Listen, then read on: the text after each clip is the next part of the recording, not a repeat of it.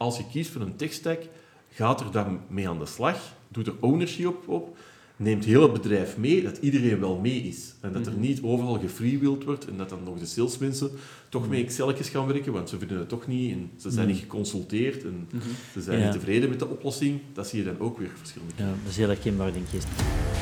Welkom bij Alignment Factory, de podcast van Factor 21.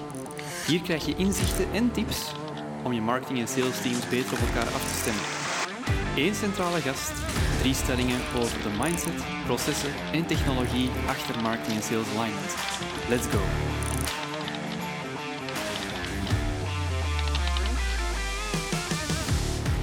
Welkom bij Alignment Factory. Ik ben Stefan en vandaag heb ik eh, quasi twee buurmannen naast elkaar zitten. Dag Nico. Dag? Stefan. Ik ben blij dat ik vandaag met hem eh, naast elkaar zit, maar we wonen ook bijna naast elkaar. Dus uh, Wij komen elkaar best veel tegen. ja, dagelijks. Aan de Ja. scho- Bijna aan de schoolpoort, ja. niet aan de school, maar dat is wat. Eh, dus tof om te helemaal Ja. vandaag als gast te hebben. ja, ik denk dat deze de gemakkelijkste uitnodiging is dat we ooit hebben gehad.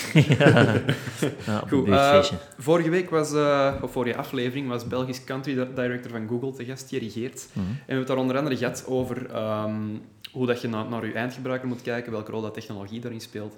En ook Google natuurlijk als zoekmachine zelf. Mhm. Ehm, we blijven vandaag in die, in die technologische sferen. Eh, we hebben vandaag een, echt, een, echte, echt een techneut, een echte ja, vakidioot zal ik zeggen, te gast. Ehm, gekend van, van, van zijn rol bij I.O., ondertussen daar weg. Eh, heeft, heeft een gast, heeft- geeft verschillende gastcolleges, heeft een grote blog, Daily Bits. Herman Maas. Hallo, Goedemorgen. goedemorgen.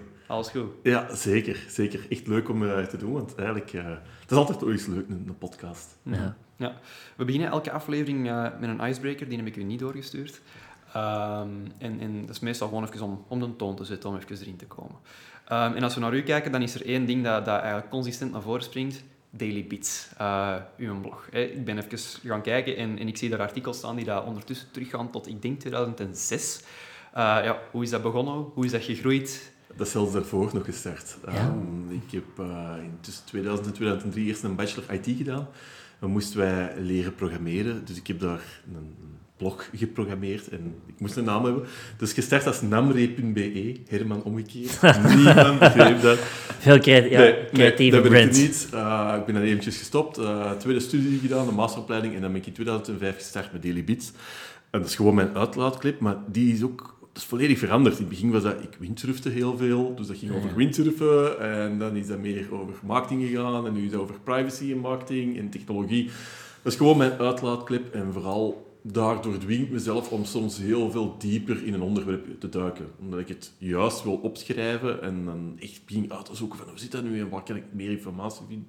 En dat vind ik gewoon superleuk.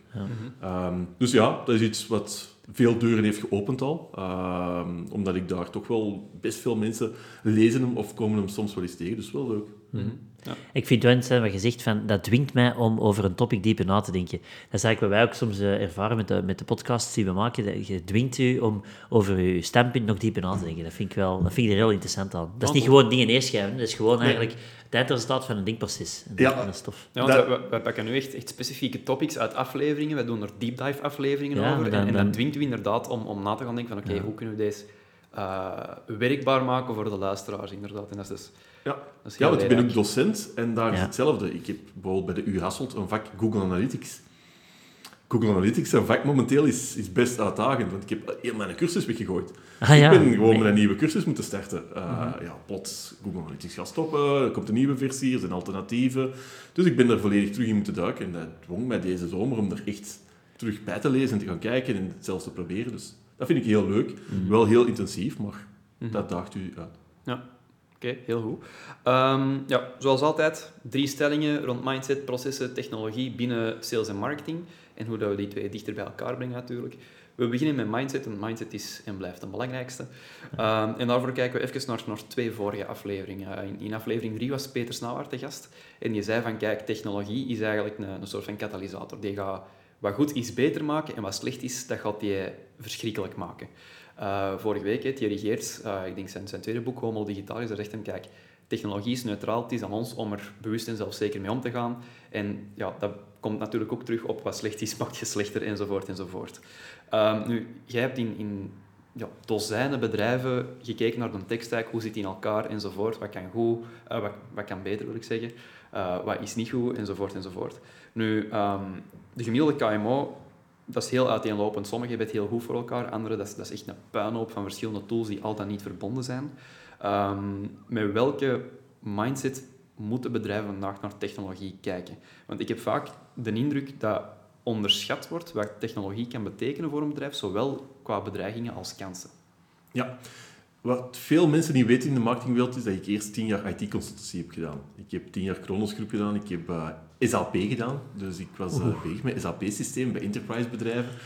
Um, en ja, SAP is een totaal andere markt in die IT-sector.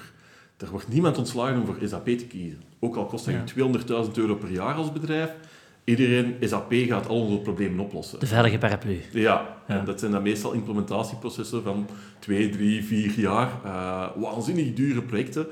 En eigenlijk, als je dan op het einde kijkt, is dat bedrijf er beter van geworden. Goh, het is meer een lock-in uh, in die SAP-wereld geworden, maar soms niet altijd de beste keuze geweest. Mhm. Dat is gewoon de veilige optie, want onze concurrent gebruikt het ook, dus we gaan het ook gebruiken. Ja.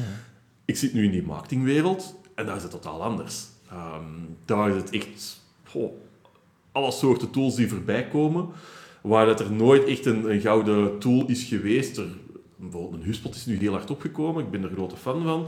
Maar dan zie je dat er nog andere oplossingen zijn en dat dan soms IT ervoor beslist. En IT wil dan toch liever naar SAP of naar, naar Dynamics gaan bijvoorbeeld, want dat kennen we en we hebben al een licentie bij Microsoft en dergelijke zaken.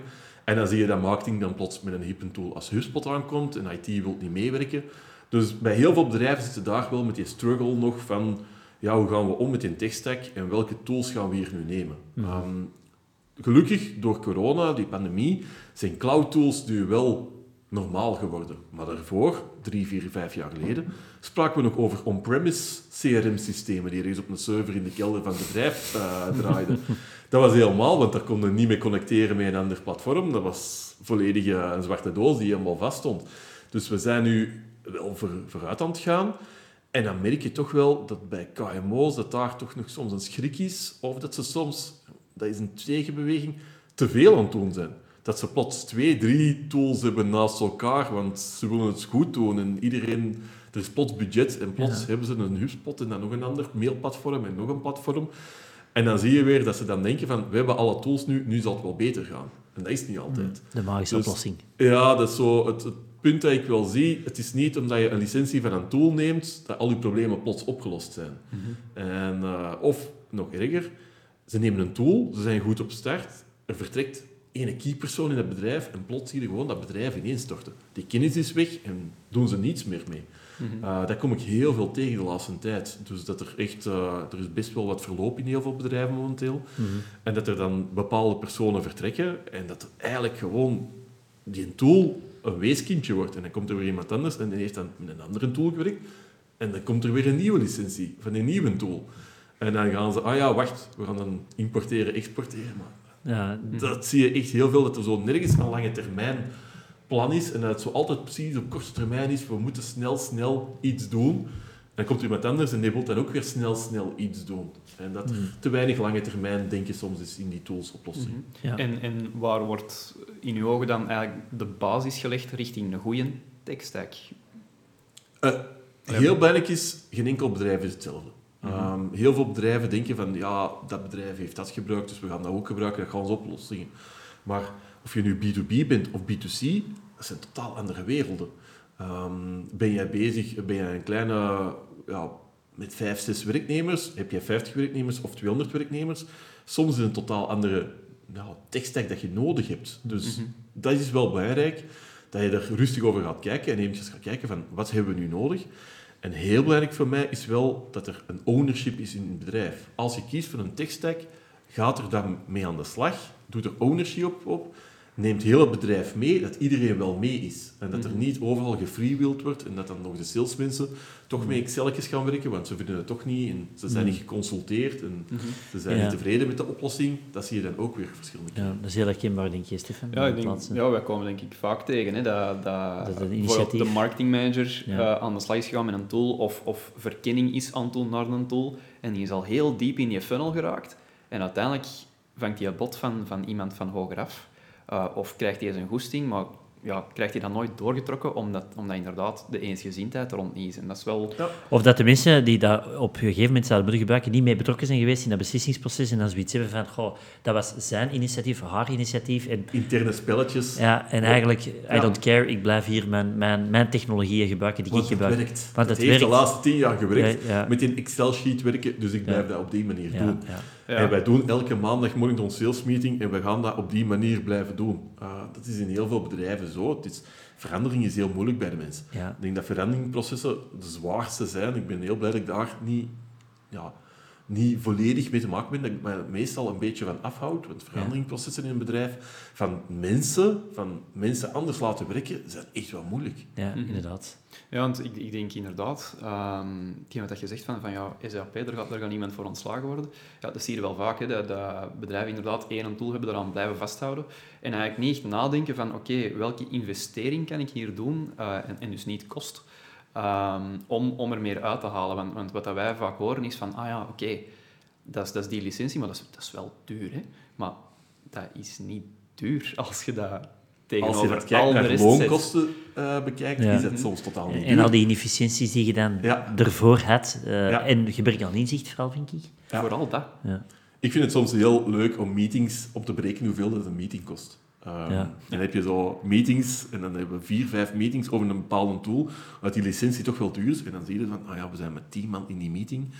Uh, aan die uurprijs, die meetings hebben eigenlijk al meer gekost dan die jaarlicentie van die tool waar we hier over bezig zijn. Mhm. Ehm, dat is ook zo een verborgen kost. Niemand gaat die op een factuur zien voorbij komen. Dus ja, die wordt eigenlijk niet meegenomen. Inderdaad, want, want, want wat, dat, wat ik wel eens hoor als bijvoorbeeld bezwaar is van ah ja, maar zeg, dat, is een heel tool en daar komt dit en dat bij kijken. Maar verkopers moeten daar niet mee bezig zijn. Die moeten op de baan zijn, die moeten aan babbelen zijn. Terwijl als je een beetje dieper graaft, weet je van, ja, die tool gaat eigenlijk heel veel van het werk uit handen nemen van je verkopers en jij krijgt er bovenop nog eens de inzichten bij.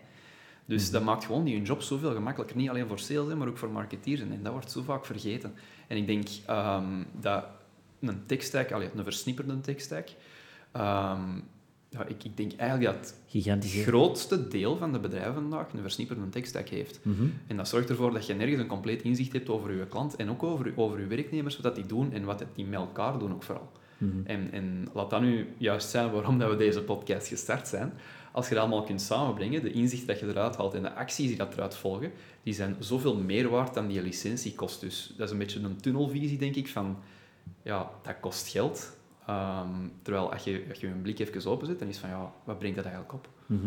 En ik denk dat ook, ik, ik heb mij altijd dat beeld voor, uh, zo, je hebt zo die, die specifieke visual, ik weet niet van wie dat kwam, uh, waar ze al die heel marketing tech stack op één beeld hadden proberen te zetten die duizenden logo's. Ja, ja. Uh, en dan heel leuk om zo de evolutie te zien. Ja, de afgelopen tien jaar. En dan zo ja, 500 logo's tot nu 3000 logo's. Maar het is, het is niet gemakkelijk even marketing en sales teams om vandaag te bepalen, ja, wat heb ik daar nodig eigenlijk? Wat, wat, wat, heb ik, welke tools zou voor mij nu ideaal zijn? Dus ik snap ook wel, doordat er zoveel aanbod is en zo weinig transparantie of, of um, opties om, om goed te vergelijken wat dat voor mij nu zou werken, dat dat natuurlijk gebeurt. Dus dat is, en, en is, het dan, is het dan een probleem, dat is even tussenvraag ja. aan jullie beiden, uh, is het dan een probleem dat iedereen heeft, of is dat, zit dat dan vooral bijvoorbeeld bij de CEO, die dat eigenlijk moet zeggen van kijk, hmm. dit is waar we naartoe moeten. Want ik denk een marketeer die kan wel zeggen van ja, ik zou dit beter willen doen, en gaat hij bijvoorbeeld kijken naar een marketingtool. Ja. Ik ben nu bezig bij heel veel GDPR-projecten. En vanuit GDPR ga je op een gegeven moment moeten oplijsten welke tools hebben wij eigenlijk in een bedrijf en waar is die data. en ik heb dus ene klant waar ik nu rond de 90 tools heb opgelijst. En dan plots zie je, ah, we hebben drie survey tools. Ah, we hebben twee mailing tools. Ja. En dan begin je zo van, ah, welke licenties ah, we hebben overal maandlicenties. Ah, zouden we deze een jaarlicentie opzetten? Ah, plots kunnen we 20% besparen op al die licenties. Mhm. En eigenlijk, ja, GDPR, er wordt heel hard over gevloekt en tegen gezaagd van, ja, dat is toch niet nuttig en dat doet niks. En dan plots zie je in zo'n bedrijf, ah, dat is toch wel nuttig, die op... Ja, het creëert efficiëntie eigenlijk. Ja, dat GDPR-project was eigenlijk toch wel handig, want eigenlijk heeft iemand eens in een Excel opgelijst welke tools gebruiken we en welke zijn er dubbel en welke kunnen we schrappen en waar kunnen we de data juist brengen. En oei, we hebben vijf op tien velden. Ah, oké, dan moeten we misschien eens naar één op tien veld gaan. Ja. En, ja, eh, ja, en dat dat echt je. centraliseren, uniformiseren. Ja. ja, Hm. en dat zijn plots zaken die dan bij bedrijven... Dat is een start-up, hè. Dus het is niet dat dat een legacy-bedrijf is met 20, 30 jaar ervaring. Dat is gewoon normaal. Er zijn verschillende mensen, er zijn freelancers, er zijn andere marketeers. Plots hebben we iets nodig. We nemen rap een tool, we kennen die. Hup, we starten daarmee. Ah, iemand anders start met een andere tool. Met de creditcard, heel eenvoudig om een licentie te nemen. En niemand heeft er op het einde nog een overzicht van welke tools gebruiken we eigenlijk in een bedrijf. Ja. Misschien wel eens nuttig om dat elk jaar eens even die oefening te maken. Elk, eh, elk bedrijf, want het, er sluipen altijd wel zo wat tools in ineens. eh. Ik heb bij ene klant nu hebben we de creditcards eh, laten blokkeren en nieuwe creditcards aangevraagd. Ah, om gewoon te zien. Om te zien wie komt er wenen dat ze een tool niet meer werkt. Dat er ergens, eh, een, een punt is dat er van een tool... Wie ligt ervan wakker? Hè? Ja. En dat Ja, zijn en enkel de die die worden niet gebruikt. Ja, dat is ook vaak, hè. want op die creditcards die in het bedrijf, eh, ja, op een gegeven moment is dat gewoon blind dat het betaald wordt. En eigenlijk niemand heeft nog door van welke tools en waarom. Want die mensen van finance die weten dat ook niet. Die zien ook maar gewoon factuurtjes voorbij komen. Ja, ja. En die denken dat is allemaal goedgekeurd. Mhm. Dat is niet altijd goedgekeurd. Ja. Uh, en met, met dat je inderdaad bij heel veel bedrijven zit voor, voor dat soort projecten. Ehm, we bekijken deze, deze podcast heel vaak vanuit, vanuit sales en marketing.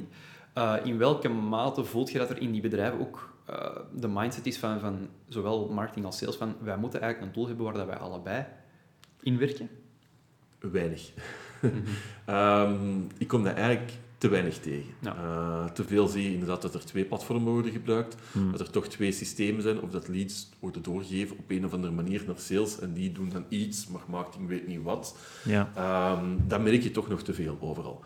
Of dat sales zegt van, eigenlijk als je daarmee gaat praten, van ja, wij krijgen hier leads van marketing, maar we kijken er nooit naar.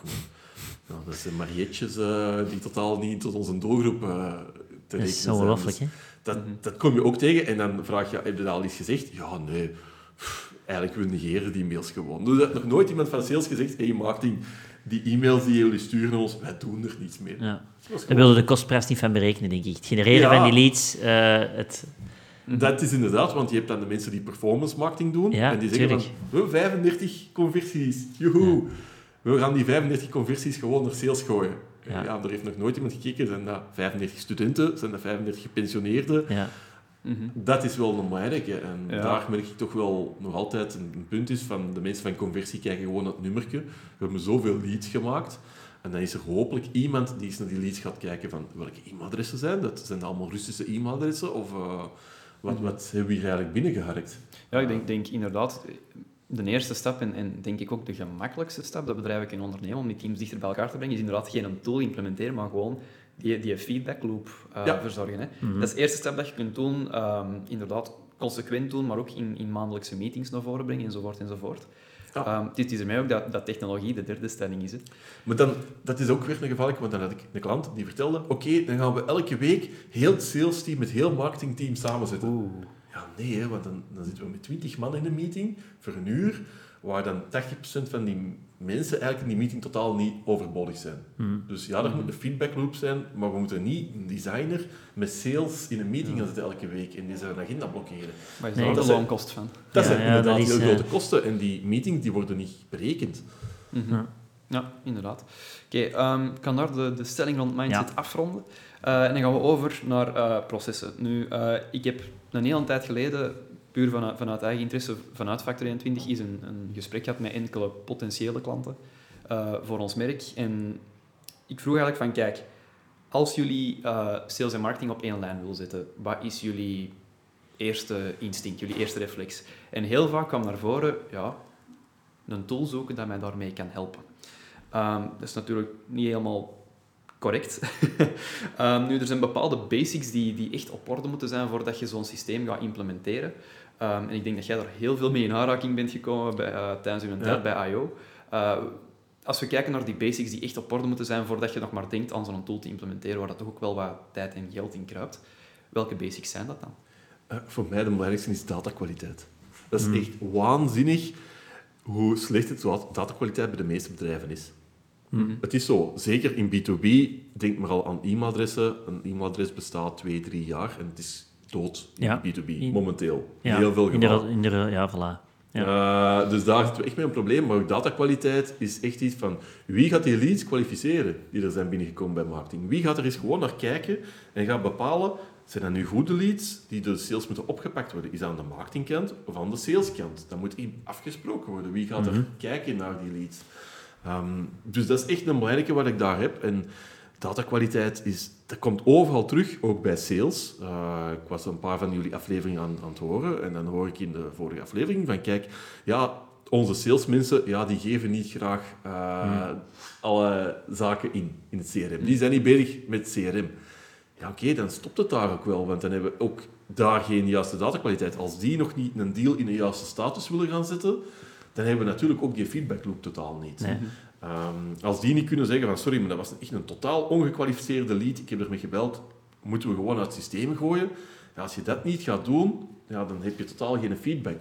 Ook aan de marketingkant hetzelfde. Um, ik zal een paar voorbeelden geven. Sales, wat hebben die heel graag? Een telefoonnummer. Mm -hmm. Die willen telefoonnummers. Dus die pushen marketing van op elk formulier dat jullie zetten, verplicht telefoonnummer ja. vragen. Ja. Liefst zo vroeg mogelijk dat we een telefoonnummer hebben. De meeste mensen geven niet graag een telefoonnummer. Ik geef niet veel mijn telefoonnummer. Ik ben er of echt, toch niet uh, juist, hè? Ja, inderdaad. en daar komt het. ja. En stel je voor dat marketing en sales op hetzelfde CRM werkt, dan gaat iemand die, die lead een fout telefoonnummer ingeven en dan wordt dus misschien het juiste telefoonnummer in het CRM-systeem overschreven met dat fake telefoonnummer, omdat hem op die moment in een marketingactie zijn, zijn telefoonnummer niet wilde geven. Um, of zo nog iets typisch, een functieveldje. Ja, We gaan een functieveldje doen. Ja, we gaan een functieveld uh, vragen. vrij. Ja, 20.000 en, ja, verschillende... Inderdaad. IT-manager op 60 verschillende manieren gespeld en geschreven. Ja. Ehm, dat is leuk voor die salespersoon, want die salespersoon krijgt die functie en die weet er iets mee.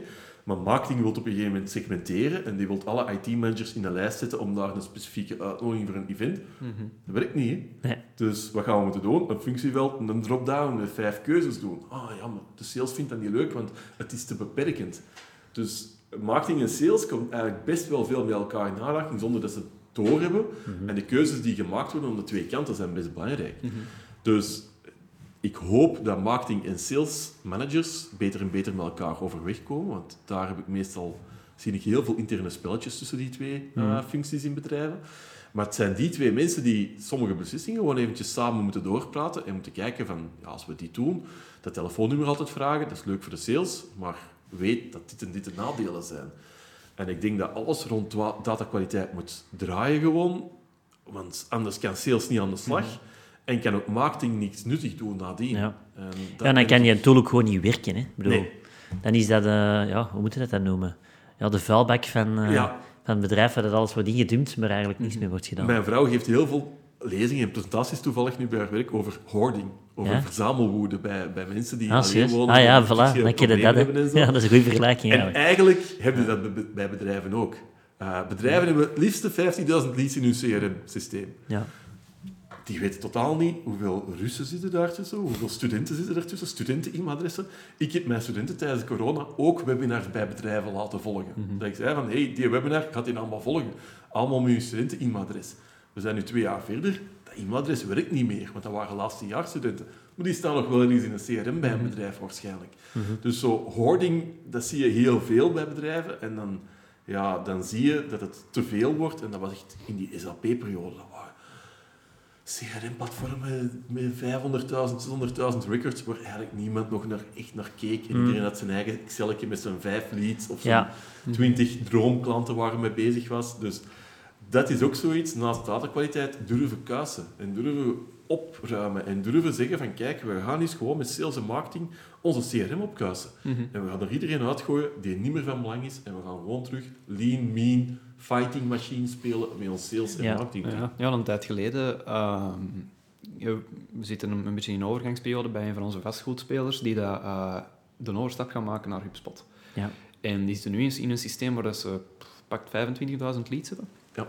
En ik zei van, kijk, dat zijn leads van de afgelopen jaren. Dit is vastgoed. Mensen kopen een huis en die hebben een huis. En die gaan de komende jaren geen huis kopen. Ja. Ehm, dus ja, kijk, van mij, van mij mogen ze meepakken, hè, maar alsjeblieft, ga niet voor, voor uw 25.000 marketingcontacten, want daar betaalde voor.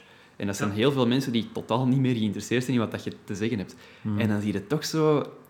Ze willen nee zeggen, En als ze konden, zouden ze nee zeggen, maar dan willen ze toch een halve toegeving doen. En... Ja, het gekste dat ik ooit heb meegemaakt was bij een bedrijf en ehm, dat was ook weer een GDPR-opdracht.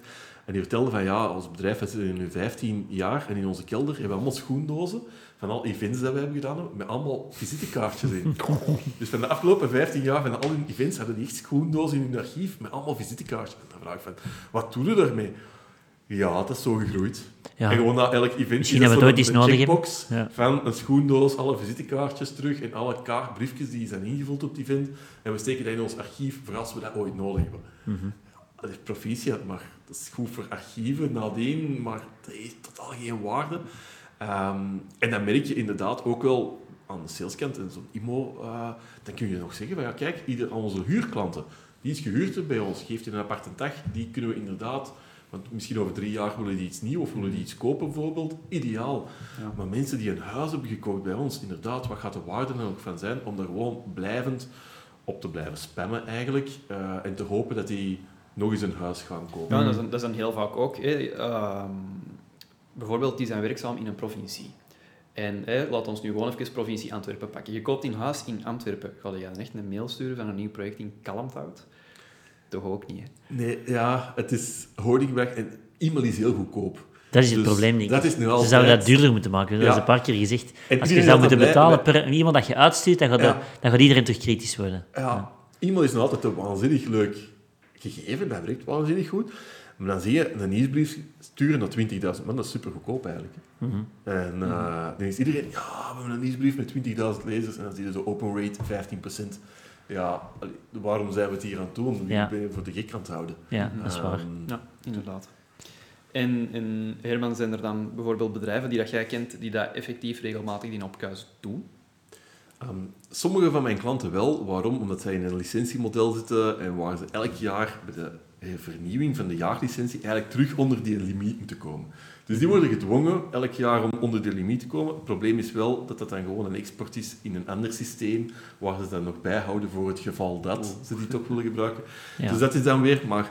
ehm, Die zolder je komt toch naar boven met die schoendozen. Ja. Inderdaad. Ehm, maar je merkt toch wel, die licentiekosten zijn best duur. En nu is het wel zo'n moment dat bedrijven momenteel toch wel kritisch aan het kijken zijn naar hun kosten. Mhm. En dat je kan zeggen van, hé, hey, maar weet je, als je dat eens gaat doen, Mhm. dan komen er zoveel vrij en kunnen we onze licentie naar beneden praten misschien. Ehm, dus ik denk dat Huspot en Co. best veel van die vragen krijgen nu bij de renewals van contracten.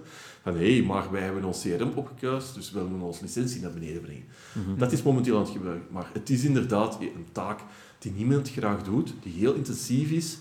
Uh, terwijl dat als je een paar basics gaat doen, ga eens kijken in je CRM naar studenten-e-mailadressen, naar Russische e-mailadressen. Als je niet actief bent daar, ik zal zeggen, Ja. best veel spammers die Russische e-mailadressen gebruiken. Um, om te gaan zien van, ja, zijn er hier B2C's die we eruit kunnen gooien?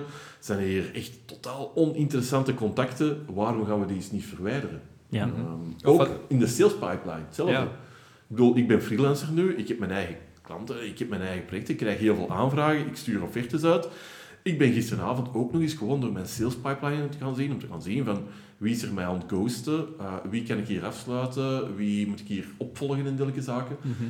Elk jaar die sales pipeline is helemaal terug opnieuw maken en helemaal opkuisen, is echt wel iets wat elk bedrijf Ja, en, doen. en, en dat opkuisen, dat, dat kun je voor een stuk ook automatiseren. Hè. Niet alles, maar, Nee. maar wat dat heel klassiek is, dat is bijvoorbeeld mensen schrijven zich uit. Dus je hebt dan een subscribe, die Ja. worden niet automatisch uitgeschreven als marketingcontact.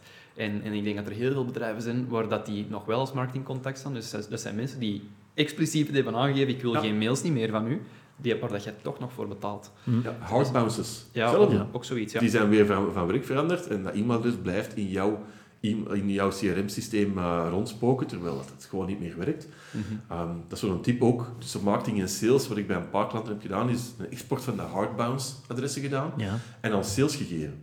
Met echt ook van wie is er een klant en dat die sales is erdoor gegaan, dan oei, dat is hier een klant van mij, die werkt er niet meer, dat wist ik niet.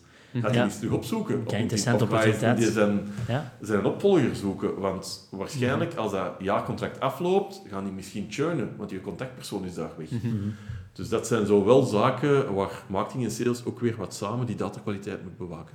Ja. Oké, om, om deze stelling dan misschien af te ronden, eh, als we naar processen kijken, dus, dus technologie is zeker niet de start. de start is inderdaad goede afspraken maken tussen sales en marketing, goede Mhm. feedback loops inrichten, maar ook inderdaad processen inrichten. Gaan zeggen van oké, als er een lead binnenkomt, naar wie gaat die? Wanneer gaat die naar die, naar die mensen? Uh, en wat moet er dan exact mee gebeuren? En als je dat op orde hebt samen met een regelmatig een opkuis van die data, dan, dan, dan, komt dat al een heel eind.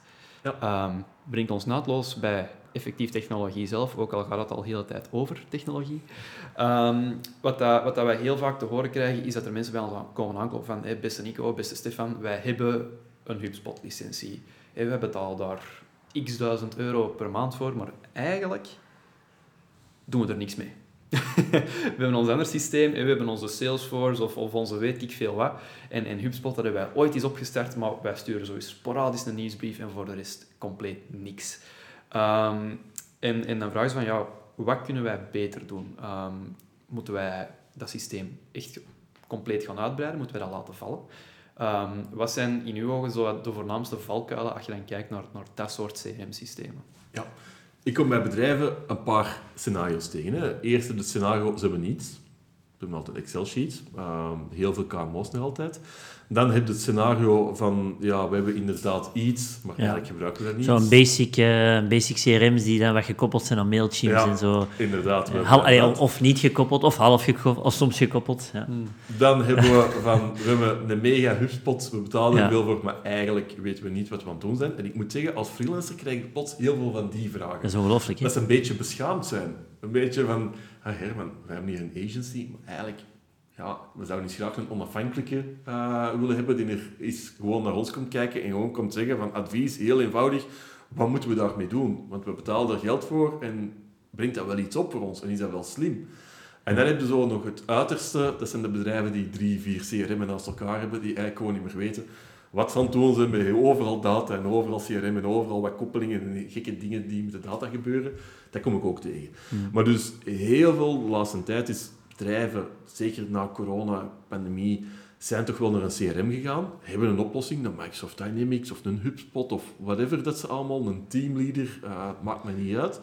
En komen er nu een beetje achter, zo, na die ja, huwelijksperiode, die, die huwelijksreis eigenlijk, van we zijn een jaar verder en eigenlijk weten we niet goed wat we aan het doen zijn. Nee, en ook uh, niet, niet, niet uh, obsessief genoeg mee bezig op een of andere manier. Zo, um, we hebben dat nu opgezet en het staat er en voilà. Er is uh, geen ownership. Nee, en, en ook zo niet een drive om daar continu stappen in te blijven zitten en dat zien als centrale... Allee, uw backbone eigenlijk van je organisatie. Dat is, dat is, niet, dat is geen administratief toeltje. Hè. Dat, is, nee. dat is echt gewoon de draaischijf van je bedrijf. En zo moet er ook naar kijken. En ergens moet er eigenlijk bij al die licenties een nieuwe functie gecreëerd worden. Ja. Dat is een CRM-manager. Ja. Dat is iemand tussen marketing en sales, er staat er ergens tussen. Dat is iemand die kwaliteit van dat systeem moet bewaken. Moet mm. zien van wat zijn we hier aan het doen, welke features ja. zijn er. Uh, er moet iemand ownership hebben. Wij noemen dat soms de pitbull. Ja. De CRM Pitbull, de Stefan noemt dat zo toch, denk ik. Ja, dat, dat, is dat was de champion, maar, maar ik vond de CRM Pitbull. Ja, champion vind ik echt. Ja. Uh, dat haat ik woord. Maar het is wel zo, het is iemand die moet zeggen, kom, zo ja. gaan we het doen, die de processen neerschrijft, die er ook met iedereen aftoetst, ja. alineert. die leads die binnenkomt, daar ja. kritisch naar gaan kijken en gaan zeggen, hey, marketing, wij krijgen hier allemaal studentjes binnen. Uh, dus iemand die er echt wel voeling heeft met wat er in die data zit, en daar eens naar gaan kijken. En ik heb bedrijven gehad, waanzinnig goede bedrijven, die zo iemand hebben. Dat was zelfs een junior, een Mhm. hele capabele. En die gewoon elke morgen toekwam op kantoor. En het eerste wat hij deed, was naar de leads van de volgende dag gaan kijken. En gaan zien hoeveel procent is qualified, niet qualified. En dat gewoon aan iedereen liet weten. In Slack, Ah, ja. gewoon van, hey, zoveel leads, zoveel qualified, zoveel niet qualified. Maar er was iemand die ownership pakte erover. En dat is een missende functie bij heel veel bedrijven. Ja. Um, dat het er zo wat ergens tussen zweeft en dat iemand binnen marketing dan wel de HubSpot doet, terwijl bij sales zijn ze er niet mee bezig. En dat merk je echt heel hard. Of het is de sales manager die dan, ja, ik kan de leads um, bekijken. Maar die sales manager is meer bezig met, we hebben hier een zwangerschap, er zijn er hier drie mensen met corona, dan is met die soorten zaken bezig en dat komt dan weer, dat is Ja. geen prioriteit meer, meer Mhm. voor hem. Dus dat moet echt iemand zijn die zijn taken, maar moet dat zijn. En dat mag een junior zijn. Dat moet echt geen senior salespersoon met Nee. 25 jaar ervaring zijn, maar wel iemand waar je zegt, uw taak is dit CRM-systeem. En jij moet dat echt bewaken en jij moet er inderdaad een pitbull over spelen. Ja, en dan komen we inderdaad een beetje terug op wat er gezegd is tijdens de vorige stelling. Als je die processen heel duidelijk hebt afgeleid... Dat is wel een belangrijke natuurlijk. Ja, voilà. Dan kan die junior gewoon bij wijze van spreken zijn bladje erbij pakken, afvinken en, en, en klaar. Ja, maar die kan ook, eh, als je zijn basis heeft, kan je ook optimalisaties gewoon voorstellen naar die twee departementen. Van kijk, als ik Mhm. dat zie, dat zouden we kunnen verbeteren. En er is een, eh, er is een, eh, ja, een going forward om, om het beter te maken. Ja, voilà, want, want eh, heel wel- veel van die tools die, die zijn aan zo'n snelheid ook aan het evolueren. Eh, we, we hebben al dat. veel, veel over HubSpot gebabbeld. Ja, Dat je die- houd het maar eens Als je die in, in een update feed ziet, dat is, dat is gestoord. Ja. Je moet echt iemand hebben die dat, dat in het oog houdt en, en, en nadenkt van oké, welke impact heeft dat op ons? Kunnen wij daar iets mee doen? Want hé, eh, je, je, hebt, je hebt iemand van HubSpot, Kyle Jepson, die produceert elke dag een video over een update dat ze doen. En die kan niet volgen. Hè? Ja. En erg om te zeggen tegen jullie, maar dat is niet een, iemand van een agency. Dat moet een interne persoon zijn. Ja, Dat natuurlijk. moet Ja, echt een 100%. interne persoon zijn. Uh, je kunt soms zeggen tegen een klant van kijk, wij gaan dat voor u allemaal regelen, we gaan die leads bekijken en kwalificeren. Nee, dat werkt niet. Dat Nee. moet een interne zijn die er rondloopt en die daar naar een bureau van iemand kan gaan om te gaan zeggen van zeg, hey, dit en dit. Uh, Je moet continue voeling hebben, dat Ja. vind ik ook. eh, En die moet echt wel weten van wat zijn onze doelgroepen en op welke manier. En die moet er rondlopen. Mhm. Uh, dat mag ook niemand zijn die gewoon 100% thuis aan het werken is. Ik, ik geloof er niet in voor zo'n functie. Dat moet echt iemand zijn die er in dat bedrijf de voeling heeft Ja. en weet van... Oké, hoe zit dat met de sales? En is de sales aan het klagen? Of zijn dat goede leads? Of ik kan er eens met de sales meeluisteren of in een meeting meezitten Mhm. om te leren hoe doen die dat en welke leads hebben die eigenlijk nodig. Ja. ja, wij beginnen eigenlijk ook niet voordat we iemand hebben dat echt de dedicated zijn rol in kan vinden, want anders dan, dan, dan werkt dat niet. Ja. Misschien nog een goede vraag daarop aansluitend. Eh Herman, wat gaat dat ons opbrengen, dat CRM hier? Eh, dat is, een, ik vind dat ook een heel moeilijke vraag. Hè. Je kunt dat niet één op één in ROI. Eh, wij zien gewoon hoeveel efficiëntie en hoeveel inzicht dat, dat biedt. En, en bedrijven dat ermee starten zeggen van wow, eens dat we daarmee starten, hebben we zoveel uren kunnen we sparen. Ehm, hebben we instant in een dashboard on- onze resultaten, hebben we inzicht over wat er aan het gebeuren is. Ongelooflijk waardevol. Maar dat is soms moeilijk, hè, want ik denk dat er veel mensen ook luisteren vandaag. Ehm, die bijvoorbeeld in die heel gefragmenteerde tekststack zitten en die misschien die shift willen maken, maar die zeggen van ja, maar ja, we, gaan toch, eh, we gaan toch een paar honderd euro per maand extra betalen, misschien duizend euro extra of 2000 euro extra. Eh, wat zou de ROI kunnen zijn? Ja. Eh, ik ken het bij ons had nog eh, een interessante visual gedeeld van de week, denk ik, over... eh, dat was een inzicht van HubSpot, denk ik. Die zeiden van ja, 30% meer efficiëntie in pipelines. Dat is natuurlijk heel moeilijk om daar zo van die cijfers op te plakken. Maar ik snap wel dat bedrijven zo denken. Ik snap dat ook Ja. wel. En dat is heel moeilijk om dat in, in concrete cijfers te brengen. Hè. Ja, Dus nou, dat er op is- deze moment. Uh, Ja. Er is niemand die naar zijn baas kan zeggen om te zeggen van ik heb hier een projectje van 20.000 euro nu. Voilà, en, en ja... Ja, eh, en dat is op deze moment voel ik dat bij heel veel bedrijven dat zo is van ja, goh, uh, maak een business case, laat het mij zien.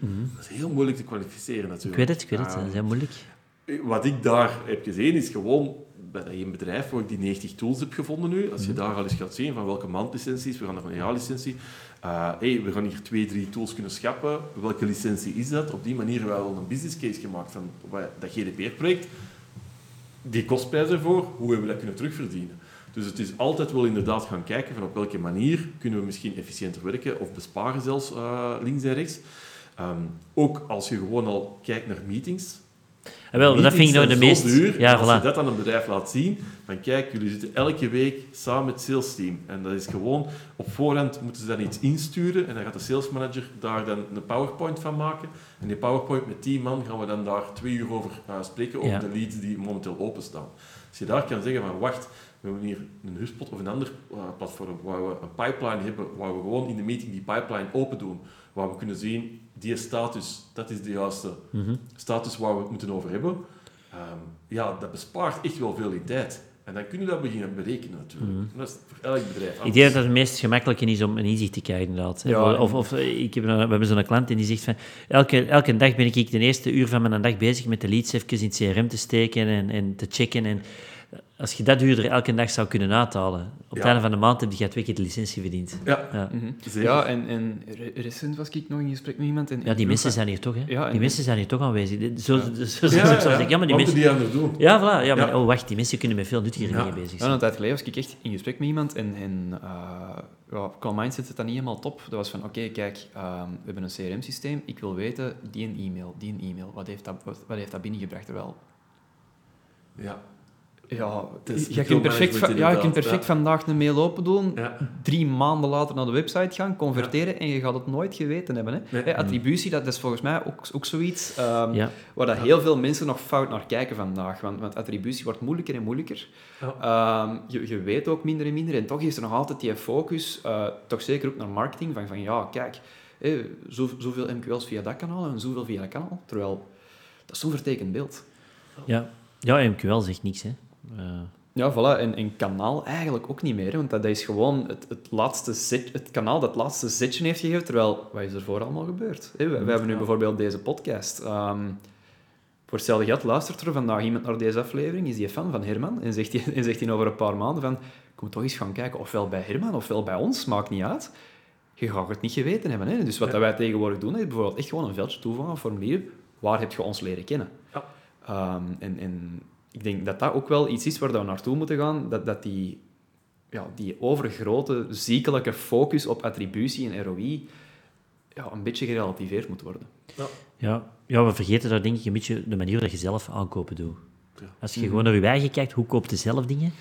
Ja, dat is niet door ene keer via Google Ads binnen te komen of ene keer op een LinkedIn-post door te klikken en dan te converteren. Dat is niet zo. Hoe hebben jullie hier dat materiaal gekocht bijvoorbeeld? Dat Ja, wel, dat wil ik niet weten. Dat En kan, dat kan ik hier volgens mij niet uitmappen op, op, op de tafel. Nee, want dan gaan we gewoon naar YouTube en dan gaan we daar eens kijken Ja. en wat gebruiken die en ah, ik ga daar eens mee spreken. En op, dit.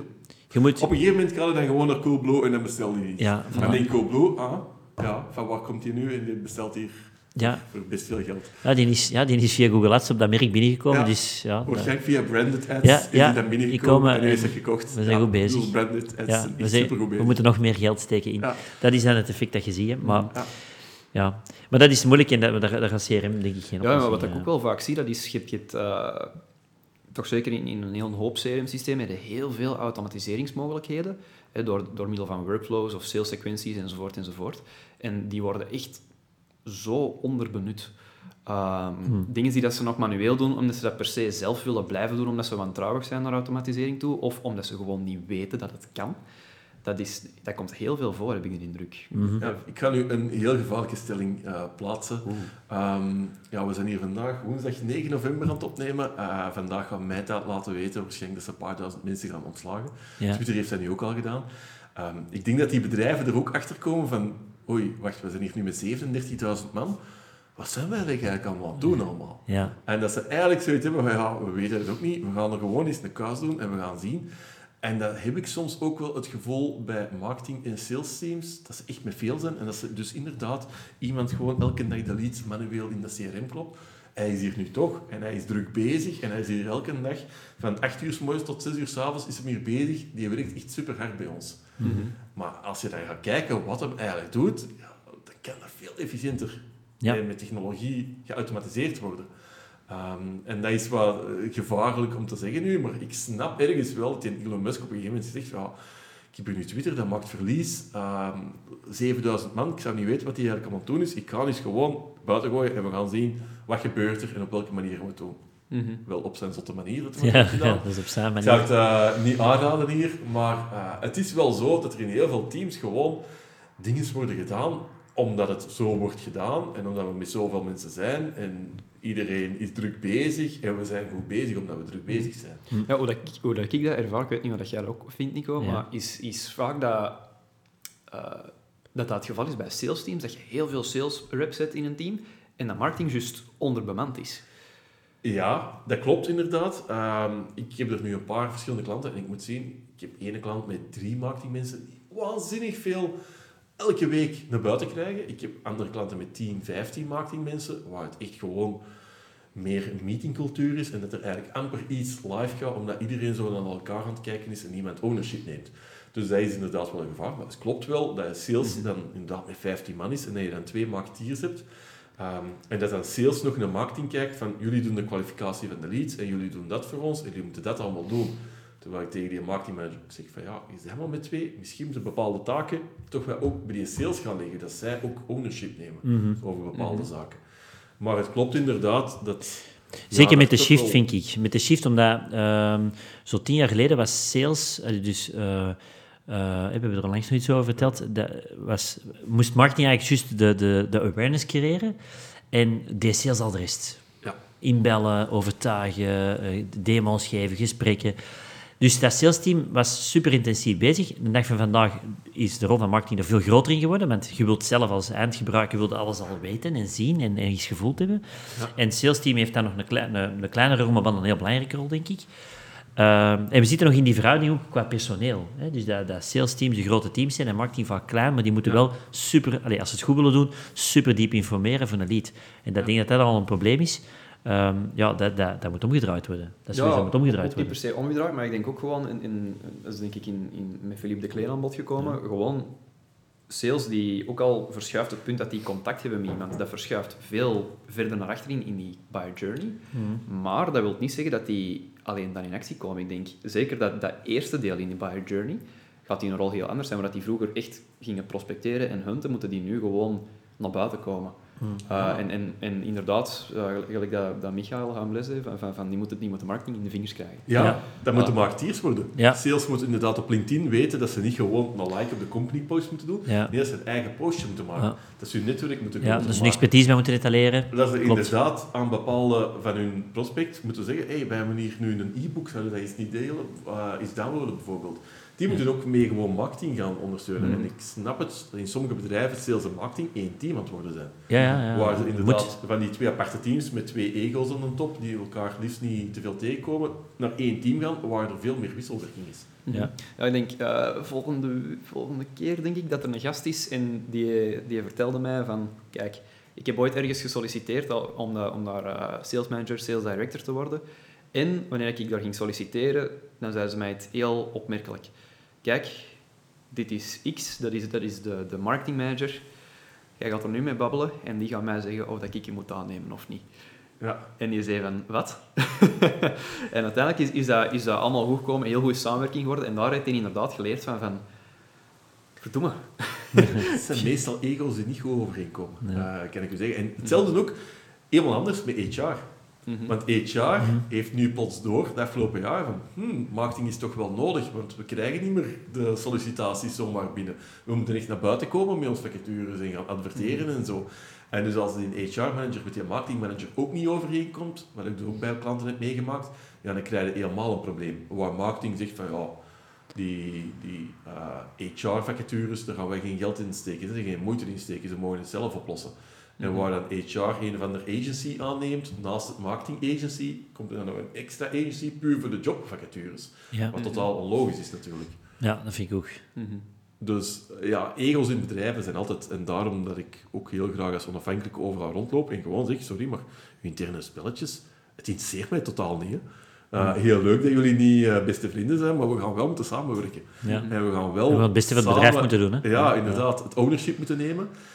En dan merk je dat bij kleine start-ups en zo, dat die een driver soms wel zit, maar hoe groter een organisatie wordt, zie je dat soms wel wat uit elkaar drijven. Ja. En zie je dat elk team zijn eigen KPI en metric heeft en gewoon daarvoor vecht en whatever voor de rest van het bedrijf.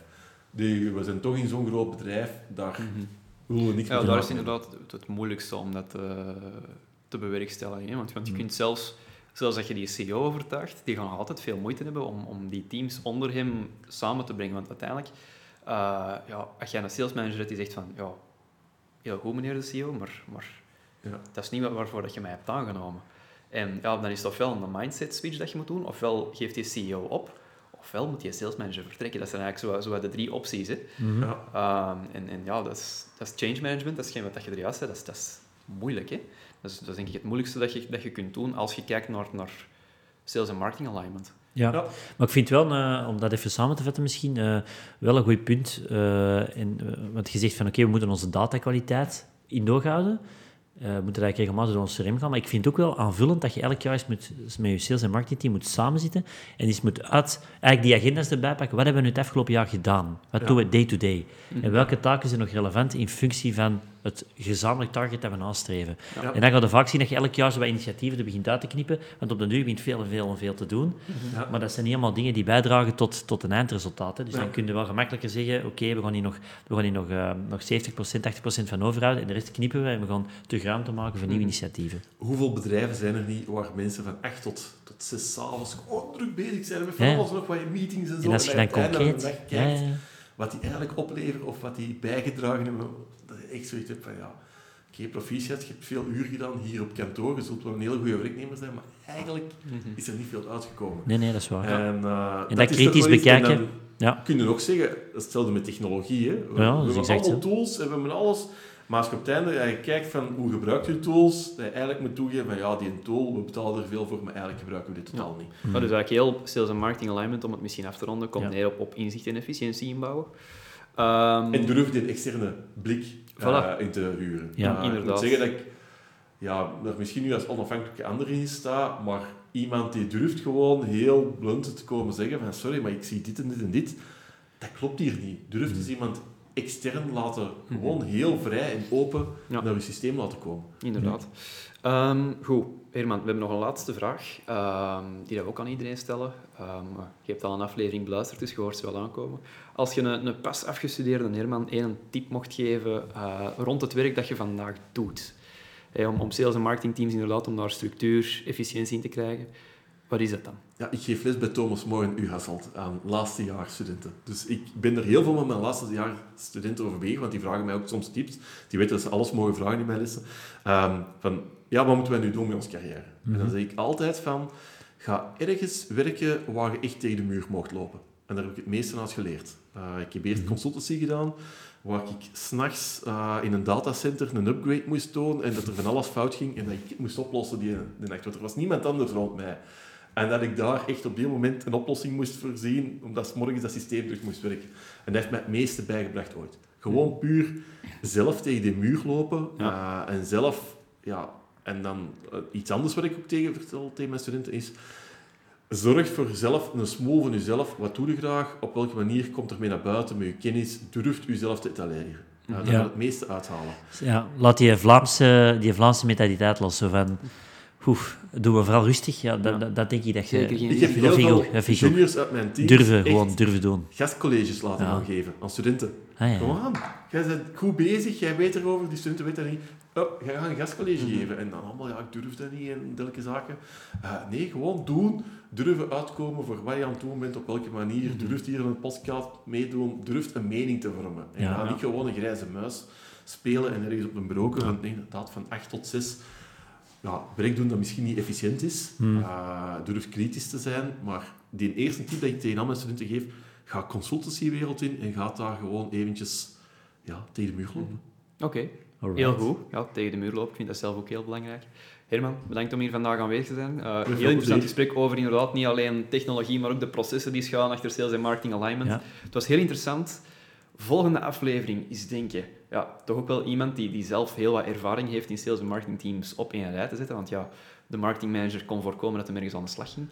Um, kijk alvast naar uit. Bedankt. Goed. Tot de volgende keer. Jo. Dankjewel.